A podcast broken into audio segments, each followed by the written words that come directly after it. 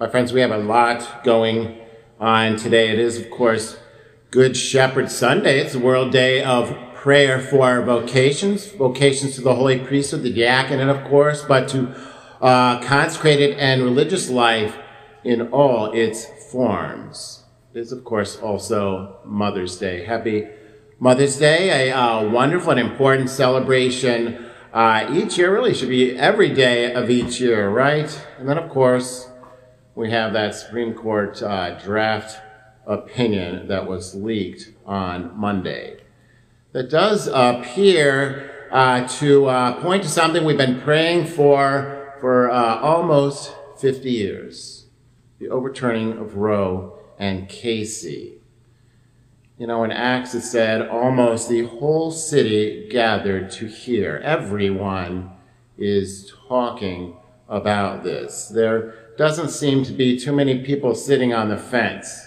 They're strongly on one side or the other. And there will be much more to say on this topic. Once an actual decision has been made, there's plenty of time for us to be talking about this. I will and we will speak out boldly.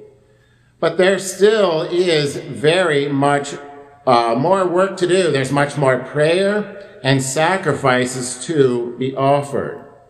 For even if Roe and Casey are overturned and they are uh, pushed back to the states to decide, you know, only 13% of abortions will be reduced. The abortions will be reduced by only 30% or 13%. Sadly, many, many women will continue to seek abortion. This ultimately is not about laws. Yes, we should change the laws now, uh, perhaps in a month or so uh, at our state's uh, level. But it seems like even the American dream kind of works against God's plan for us. You know, many kids are afraid to go home these days and present their report cards to their parents because they got a B. We are so ingrained in our American dream, the following of American dream, to uh, look at accomplishments as forms of success. So sad that a kid would walk home uh, afraid that he or she is not loved because they got a B on their report card. It's no wonder so many women seek abortions because they see it as something, this person, as something that gets in the way of her future accomplishments. So, my friends, there is much more to say about this, but today we will return to last Sunday. Last, last Sunday's beautiful gospel message of love. For last Sunday, Jesus asked Peter and he asked all of us three times, do you love me? An invitation to agape love, unconditional love, love unto death. We, of course, know that Peter returned that love as we do, right? Perhaps not with that perfect agape, unconditional love unto death, but simply with the love of friendship. Peter would eventually live out that agape love. And how would he do this?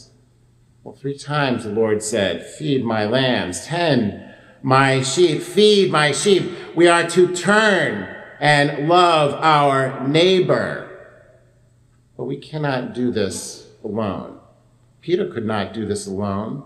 He continued to fumble in his attempts to love until Pentecost. We need the church. We need the Holy Spirit. And ultimately, we need what we celebrate here. We need the Eucharist. For as Jesus said in his last supper discourse, you know, up until this point, uh, love uh, your neighbor as yourself. But when he gives us himself as heavenly food, his flesh to eat, only then can we love as I have loved you.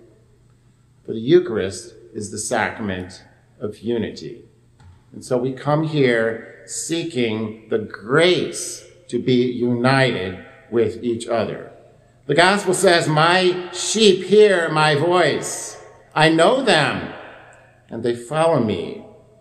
To those who have spent their whole lives listening to the Father's voice, listening to Mother Church, these are, no doubt, some of the most comforting words in Holy Scripture.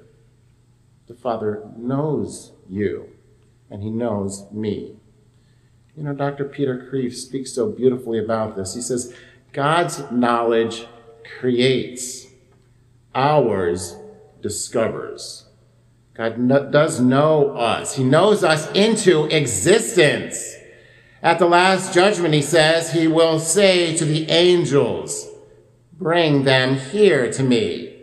I know them. They are my children. They belong here with me. How painful it would be to hear, I do not know you. Personal knowledge is, of course, a two-way street. The opposite of love is not hate, it's indifference. We enter into this personal relationship with the Lord. I know them. He knows you and me, which is to say, he is in love with us. You cannot love what you do not know. You know, earlier John said, the good shepherd calls his own sheep by name. It's a mark of intimacy and familiarity. In fact, we have a name given to us, unknown perhaps to us, not the name given to us by our parents, but the name given to us by the Heavenly Father, a name that marks our mission, that will be known perhaps only in heaven. It is a mark of intimacy, and it says that He leads them out. You know, some uh, shepherds, uh, they like to, well, they're kind of like sheepdog, right? They move their sheep about through fear.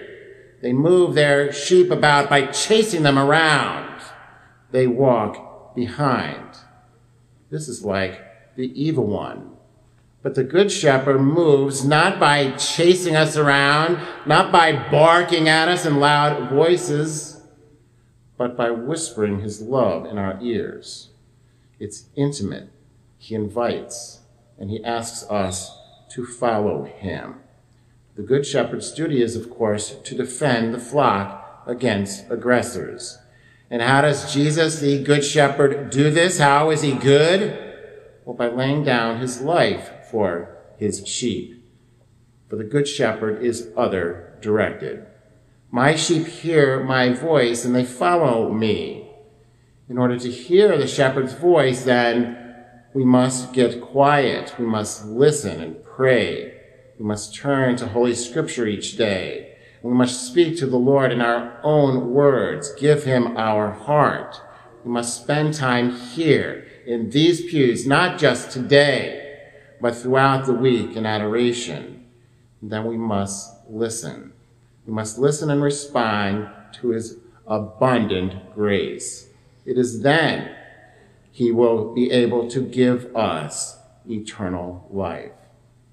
You know, love, of course, is very emotional. It is very emotional, but it is not essentially about a feeling.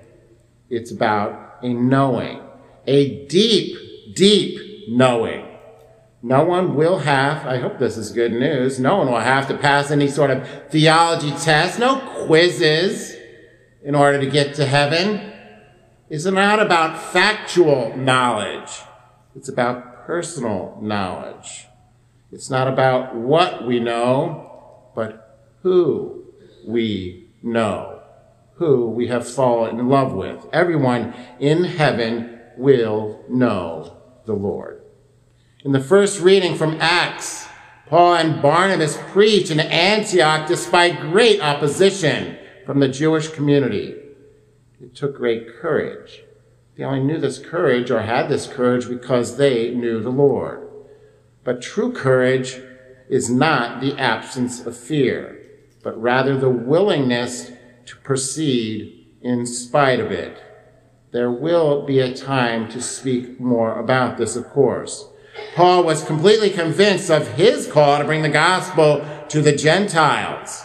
And despite great hardships, he was filled with joy. Note the verb is passive. He was filled not from something that he created from within himself, but something that came external to himself, or that was dwelling in himself, that is the Lord, through the Holy Spirit. He was filled with joy through an act of God, through the movement of the Holy Spirit. Paul and Barnabas offered great sacrifices, ultimately their lives. The world tells men and women that vocations to the priesthood, to religious and consecrated life in all its forms, involves too much sacrifice. The world says the same thing to women. Motherhood is too much sacrifice there. But true happiness lies in following God's will despite the sacrifices. My friends, my sheep hear my voice. I know them and they follow me. The Lord gives us these beautiful words in today's gospel. But how can they hear unless someone speaks this love and mercy to them? If someone does not speak this good news to them, how can they hear it? Our first vocation is to love is ultimately our only vocation, is it not? The world needs to embrace this vocation. We need to embrace this vocation to help fight against the senseless violence of our day, not just abortion, but in so many other forms. In embracing it, we will discover our particular vocations, those that have not already right, or more perfectly receive the graces to live the vocations we have already discovered. Imagine what a world would look like if everyone embraced this universal vocation to love. If all those particularly called to be set apart embrace their vocation to the holy priesthood, to religious and consecrated life in all its forms. If men truly loved women, and if women embrace their vocations to love. My friends, let us all embrace this vocation to love today. And may God be praised. Amen.